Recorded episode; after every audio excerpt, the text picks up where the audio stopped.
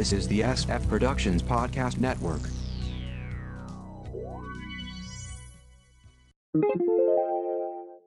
Decawatt Playhouse Episode 23.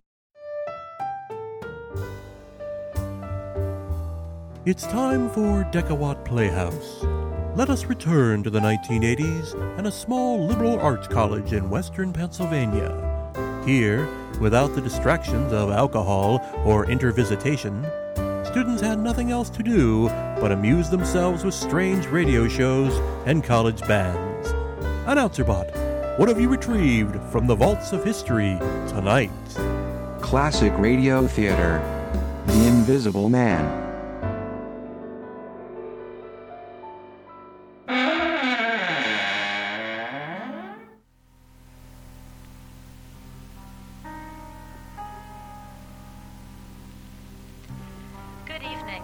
Welcome to WSAJ Classic Radio Theater's production of The Invisible Man by H.G. Wells. Strange appearances should not be taken lightly. One who looks strange may have a lot on their mind, or perhaps nothing at all.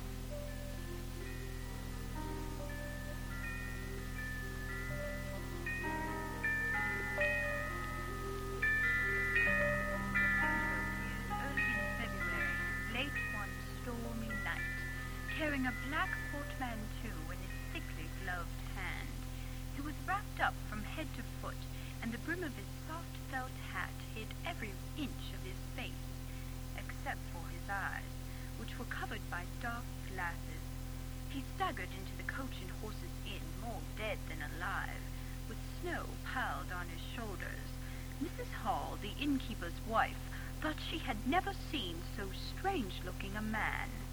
But at this time of the year, travelers were few and far between, and she was in no mood to question her guest's appearance. A fire in the name of charity. I want a room and a fire. If you can pay, sir, I'm sure you'll find my inn comfortable. I can pay well enough. Here are three sovereigns. Three sovereigns. Yes, sir. Right away, sir. Please to step this way, and I'll show you the finest room we have. It needn't be fine, just so long as there's a fire, a good stout door with a lock. I wish to be warmed and fed and left alone. Yes, sir. I'll have the porter light the fire immediately. Will this room suit? Yes, perfectly. Stimson? Stimson! A gentleman in room eight. Come, light a fire. He'll be here directly, sir. Can't get here soon enough to suit me. I'm half frozen. I should think so, sir, traveling on such a night as this. If you'll excuse me, I'll see to some supper for you. I'll excuse you right enough. I don't want people hanging about. May I take your hat and cloak, sir, to dry them out by the kitchen fire? You're soaked through, I shouldn't wonder. Don't touch me, madam. I shall dry my clothes at my own fire, if I ever get a fire. Very good, sir. You needn't be so touchy. I was only trying to. No harm in that, I hope, sir. I do not look to innkeepers' wives for sociability. Indeed, I do not look for sociability at all. I will pay you handsomely for your, my lodgings, never fear. For the rest, you have only to leave me alone. I'm expecting a van of furnishings in a day or two. The instant they arrive, you are to knock at my door and tell me. They are very important to me, to my work. You work, sir? Yes, madam, my work. I have a great deal of work to do, and I wish to do it undisturbed. I fancy this place will suit me. It's remote, it's quiet, and I'm not likely to be interrupted. I trust, madam, that I make myself clear. I wish to be left alone. Utterly, wholly, completely alone. These words, the stranger firmly closed the door of his room upon his landlady, leaving her with her mouth hanging open in amazement. Surely this was the most unusual traveler who had ever stopped at the coach and horses. But he was no haggler, and he paid good cash. Such men were not to be treated lightly. So, bethinking herself of the stranger's dinner, Mrs. Hall made her way to the kitchen. Millie? Millie!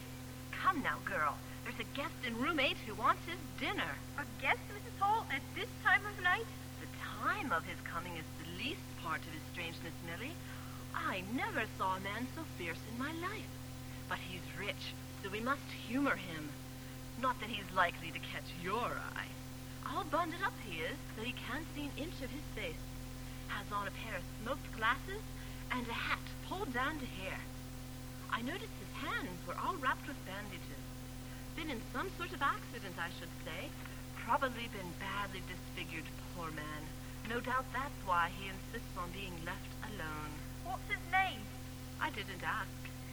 You know nothing about him, then? Who knows what kind of man he may, may be, Mrs. Hall? He might be a murderer. Don't be such a goose. Anybody can make up a name, I suppose. Even murderers. He gave me what was better than a name. He gave me gold. No harm will come from him. Just a stranger who's been in an accident and is so ashamed of how he looks that he wants to be left alone. He was very particular on that one point. He wants to be left alone.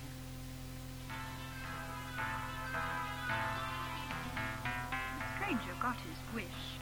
Except for the delivery of his meals, his door remained closed, and for two days none but the porter had so much as a glimpse of him, and even the porter had strange things to tell of what he had seen. Boy, he kept his back to me all the time, he did. Wouldn't let me see so much as an inch of his face. Caught me to wondering, I tell you. I kept asking questions and making observations about the weather until I thought he'd burst. He was so anxious for me to get out. At last he couldn't control his anger, and he whirled around. Wouldn't you believe it? He would talk to me through a handkerchief. Held the thing right up to his face, like he didn't want me to see him. You know what I think? I think he's invisible. Lord help us all. Invisible, you say? You're a superstitious old fool, Jimson. Your mind's a wandering. I suspect we should send a letter to the Queen, Mrs. Hall, inviting her down to meet our special guest. Tisn't every Indian has the privilege of playing host to an invisible man. But though the women scoffed at Jimson, their curiosity about the stranger changed to fear. On the third day after his arrival, the stranger's belongings arrived. Completely muffled as was his custom, the stranger supervised the unloading. Come along with these boxes there. I've been waiting long enough. There certainly are a great many boxes here, sir. Perhaps I should explain, Mrs. Hall, that I am an experimental investigator. These boxes contain my apparatus and appliances. I've waited a long time for them, and I'm very anxious to get on with my inquiries. Surely you can understand that. Oh, yes, sir. Only there are so many boxes. Well, it certainly will make a great deal of trouble cleaning up after you. Put it down on the bill. A shilling. Put down a shilling for cleaning up the packing straw. That ought to be enough. And for heaven's sake, don't be forever worrying me. If there's damage, put it on the bill. If there's inconvenience, put it on the bill. Charge me whatever you like, but stop asking me questions. Leave me alone. Never one of the residents of the door of room 8, he could make out the sounds of the stranger's experiments. But what the man was investigating, no one could imagine. The little town of Ipping quickly came to accept the man at the inn as a standing topic of conversation. But after a week, a new mystery broke out, which occupied everyone's attention, and conversation was now given over to the rash of burglaries that had erupted in the neighborhood. It's the most amazing thing. Nobody's broken into the post office for years, and it must have been during the daytime, too. Seven pounds sixpence was taken. And what about the business down at old Mrs. Harney's? Went out of the kitchen for five minutes, and when she came back, a fresh baked kidney pie was gone. That's nothing to what happened to Dr. Huntington. Had a banknote in front of him on his desk. Turned his back a moment, and when he looked around, it was gone. And the window closed the whole time. Have you heard the latest? It was the hospital.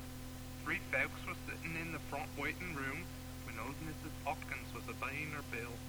Nurse Craig had just put the money down on the counter and it rose straight up in the air, all by itself, and walked out of the room. They were all so startled they couldn't do a thing. Just sat there while four pound seven went sailing through the air and straight out the door. Makes your hair stand on end just to hear tell of it. In my opinion, the devil himself has come to Ipping.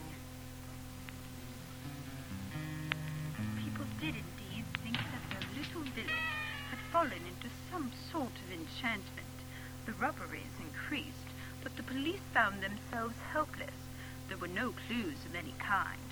Sums of money just seemed to vanish into thin air. Several weeks went by, and then one day Dr. Cuss, who had been going from house to house taking up a collection for the new nursing home, came running down the stairs of the coach and horses, his eyes ablaze with fright. Why, Dr. Cuss, you look as though you'd seen a ghost.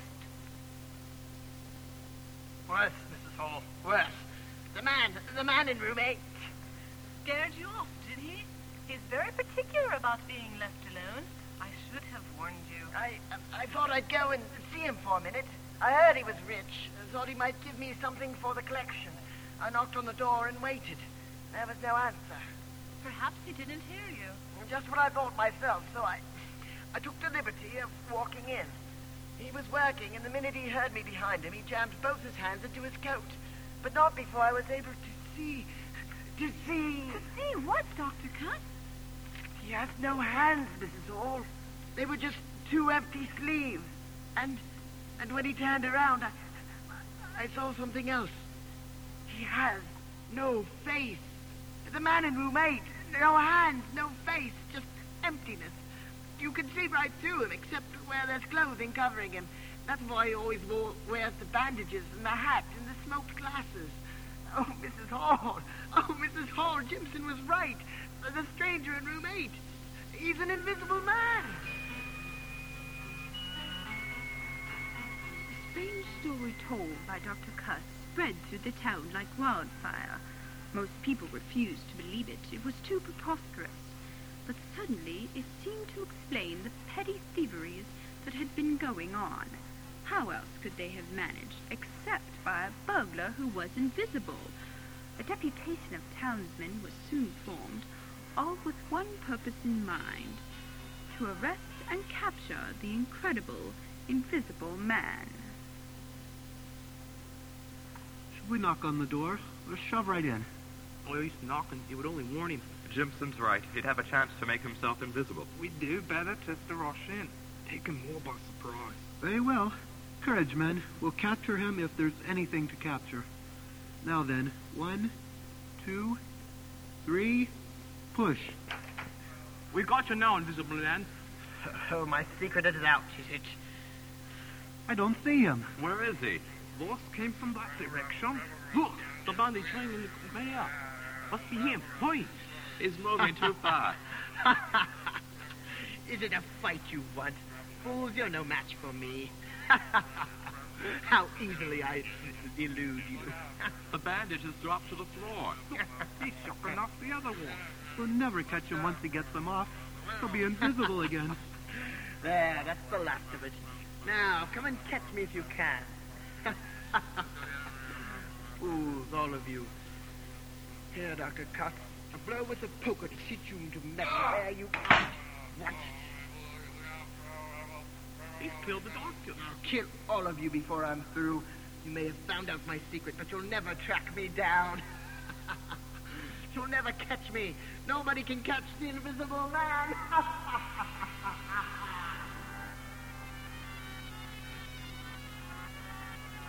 Now there could be no doubt of it. The whole of Ipping was convinced that they had been visited by an invisible man. Word spread rapidly from town to town, but just as the people of Ipping had refused to believe it first, now the rest of England followed suit. In Burdock, a town not far from Ipping, the story was presented in the evening paper, where it caught the eye of a member of the Royal Society, one Dr. Kemp. Have you heard about the strange goings on at Ipping, Dr. Kemp? An invisible man, they say. Yes, Mrs. Mallory. I have just been reading about it in the paper. Rubbish. Superstitious rubbish. I thought so myself, Dr. Kemp. But they say. I don't care what they say. It's simply a case of mass hysteria. Incredibly excellent, explainable phenomenon, I can assure you. All the same, sir, I thought I'd leave a bit earlier than usual tonight, if you don't mind. Just in case the invisible man is walking around. I shouldn't like to meet him, you know. I tell you it's impossible, Mrs. Mallory. Still and all, you may leave if you like. Just see that the windows are all closed in the library. I'm going I'm going there in a moment to do some work. I've already closed them, sir, and turned down your bed, too. I'm sure you think I'm a foolish old woman, Dr. Kemp. Uh, that you are, Mrs. Mallory. If you should bump into this invisible man, you must be certain to give him my regards. It was two o'clock before Dr. Kemp had finished his work for the night.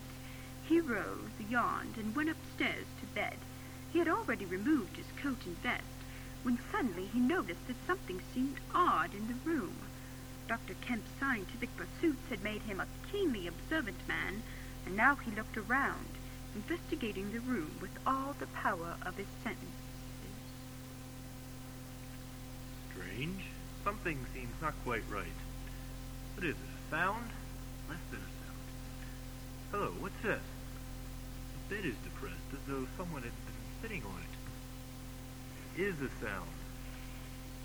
Someone were breathing, breathing heavily. My imagination's playing tricks on me.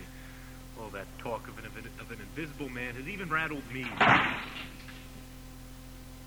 did that door come to fly shut? There's no breeze. The window isn't open.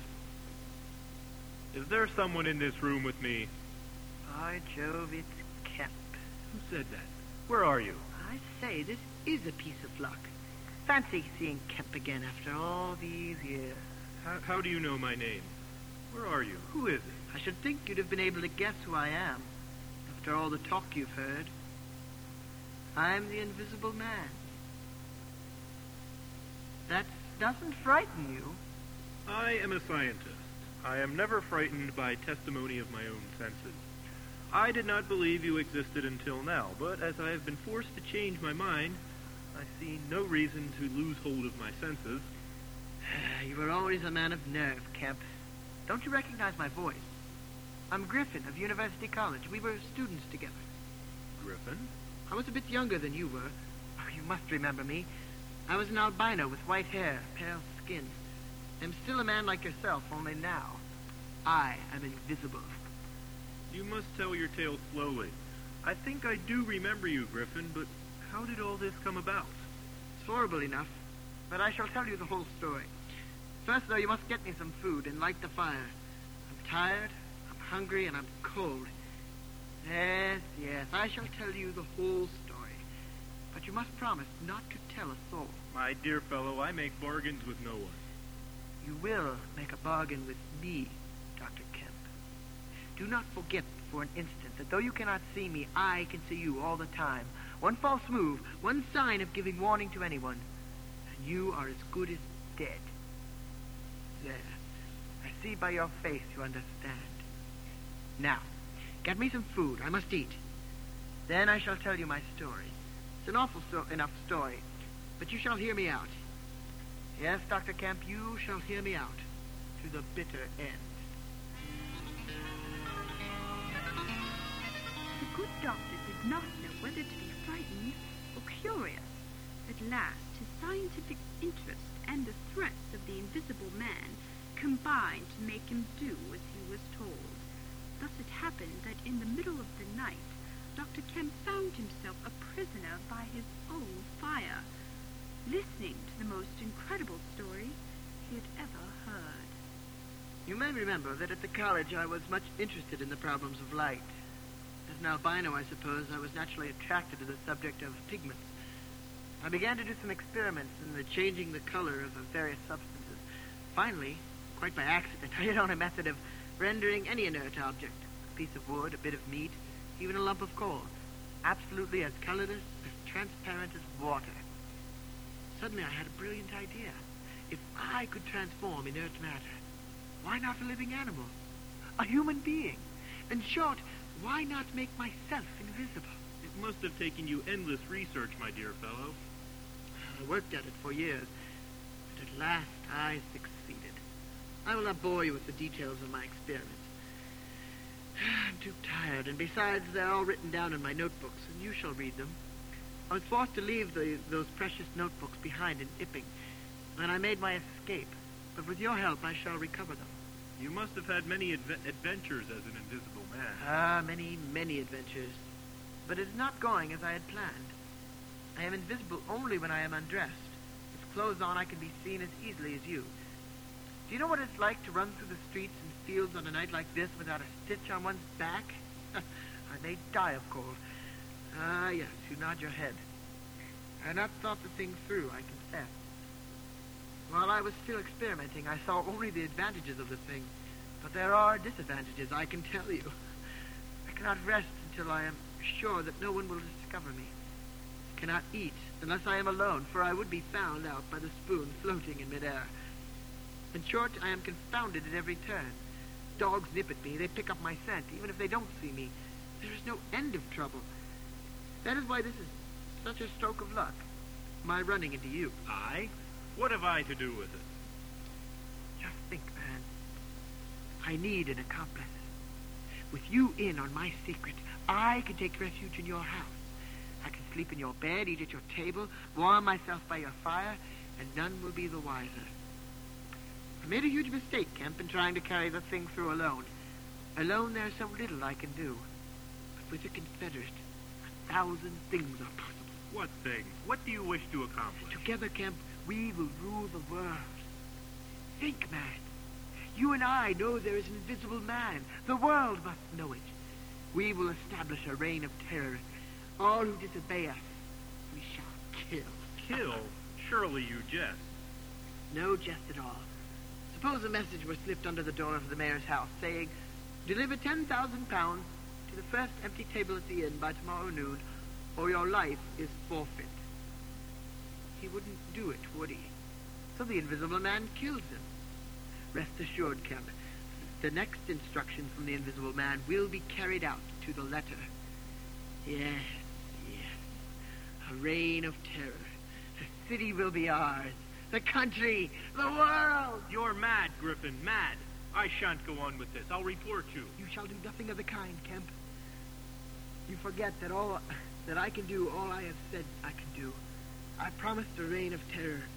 It's begun with you. Yes, Kemp, with you. Either you will do my bidding, or you will become my first victim.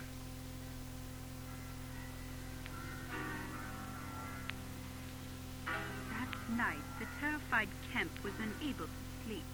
He would not escape the knowledge that he was truly in the power this invisible madman, Griffin. With each hour, Kemp felt as though a noose were being pulled tighter and tighter around his neck. Horrible thoughts streamed through his brain. One thought became clearer and clearer. He must get help. He must save the town. He must capture the madman who would terrorize the world if given the chance. Tiptoeing to the door of the room in which Griffin lay, Kemp satisfied himself by the steady sound of breathing that the invisible man was asleep. Quickly he returned to the library, where he penned an urgent note. Mrs. Mallory, I am a prisoner of the invisible man. Do not enter the house. Send help at once. Clipping the note around the outside doorknob, where his housekeeper would be sure to see it, Kemp made his way back to his room and for the first time that night managed to fall asleep. The invisible man, tired from his adventures, slept late. When at last he entered the dining room, Kemp knew he had come in by the rustling of the drapes. His voice was calmer than it had been the night before. Well, Kemp, have you thought over what I have said? Yes, Griffin, I have, and I can't say I like it. No one asked you to like it. What was that? Nothing, Griffin, nothing. I heard a door open. Traitor. I should have known better than to trust you. Betrayed me, have you? No, Griffin, no. You are a liar. They'll never catch me, Kemp. No one will ever catch me. You were a fool to risk it. I swear to you, I shall pay you for this treachery. Dr. Kemp, your housekeeper told us to come. There's no time to lose, Constable. He's by the door. Surround the door, men. Don't let him through.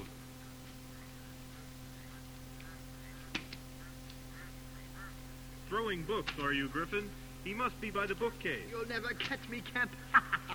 never. Something's brushed past me.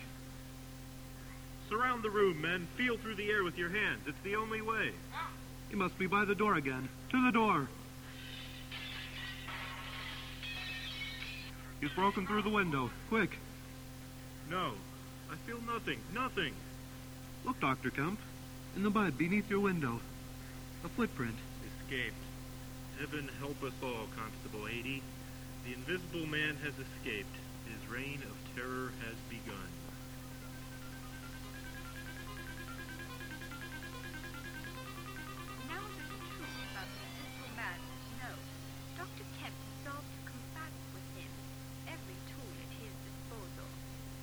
Had told what it was like to live the life of an invisible man, and Kemp was able to use this information to his advantage. My friends, unless we capture the madman, we will rule he will rule us with an iron fist. It will not be easy to effect his capture, but it is possible. We must begin at once. Every available man must get to work. If we not catch Griffin, he will roam the countryside at will, killing and maiming at every turn. First, set a watch on every train and carriage leaving the countryside. He must not get through. And we must prevent him from eating horse labor. Food must be locked up. Houses must be barred against him. Clothes are not to be put out to dry, but must be kept indoors. Pray heaven it freezes tonight. Spread the roads with broken glass. He is barefoot. Go through the fields with sticks, beating the air and ground for every inch. There is no telling where he may be. Bloodhound. Must get out the dogs, for they can smell what cannot be seen. These things sound cruel, I know, but it, is our only chance to protect ourselves. This man is a madman. He has cut himself off from his own kind. His blood shall be upon his own head. Whole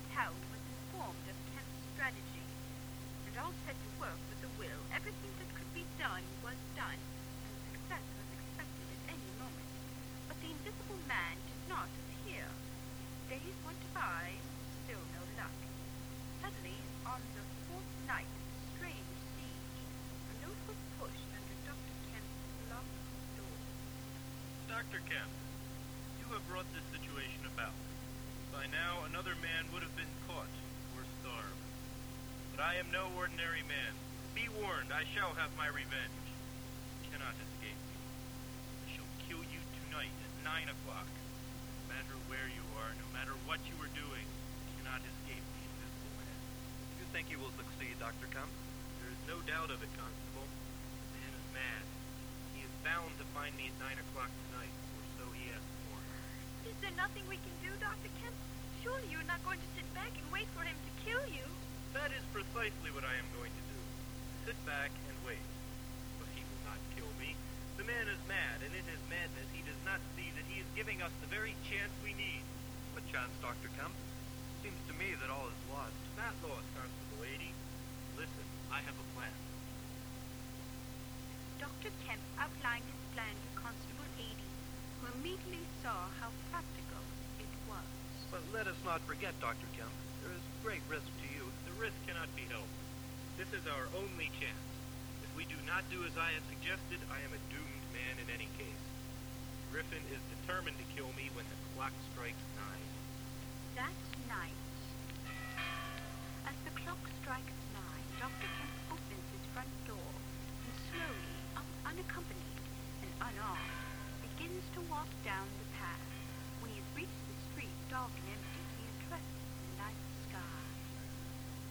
Griffin, I know when I am beaten.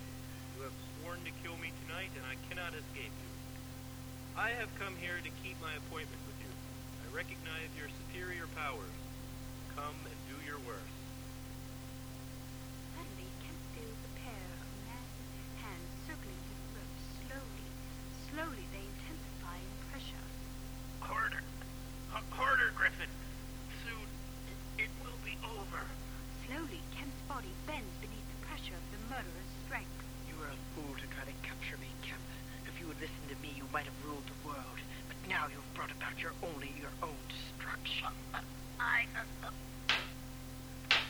Are you all right? Yes, yes. W- what about Griffin? Did you get him? I can feel his body here on the gravel. There is no heartbeat. Oh, Dr. Kemp, I've never been so frightened in my all my life. Are you all right? Thank God I am, Mrs. Mallory. All went as I thought. It was a stroke of genius, Doctor. Genius. I knew that he would try and kill me with his bare hands. If he had used a weapon, he would have revealed himself to you. He must have guessed I would be watched. What he did not realize was that by watching what happened to me, he would be able to surmise his position and would take careful aim. Poor madman. Think he was brilliant enough to make such an important scientific discovery, then he couldn't use it for his own good, for the benefit of mankind. Ah! Look, Dr. Kemp, the dead man! He's, he's becoming visible again. Horrible. Such madness, such torment, such pain and grief reflected in his twisted features. I cannot bear to look. It's so hideous. I, I almost wish you were invisible again. Uh, if the world can learn its lessons from the story of this evil genius, we will never again know anyone mad enough to try to become what Griffin became. He has proved only too conclusively that there can never be any happiness for anyone who wishes to rule the world. Certainly there can be no happiness for an invisible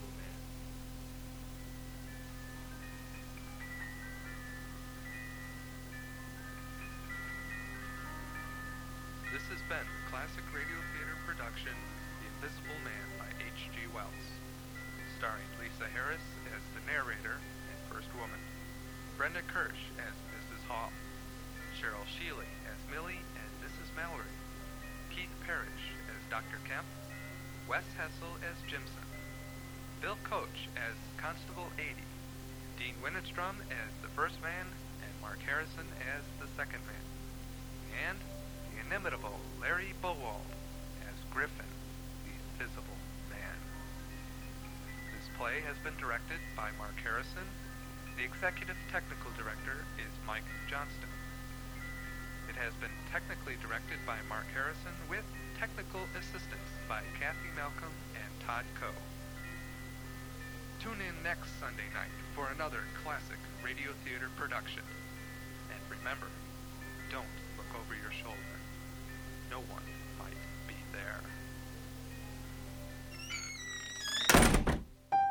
For more information, please visit sfpodcastnetwork.com on the interweb. Thank you for listening, and farewell from all of us at Decawatt Playhouse.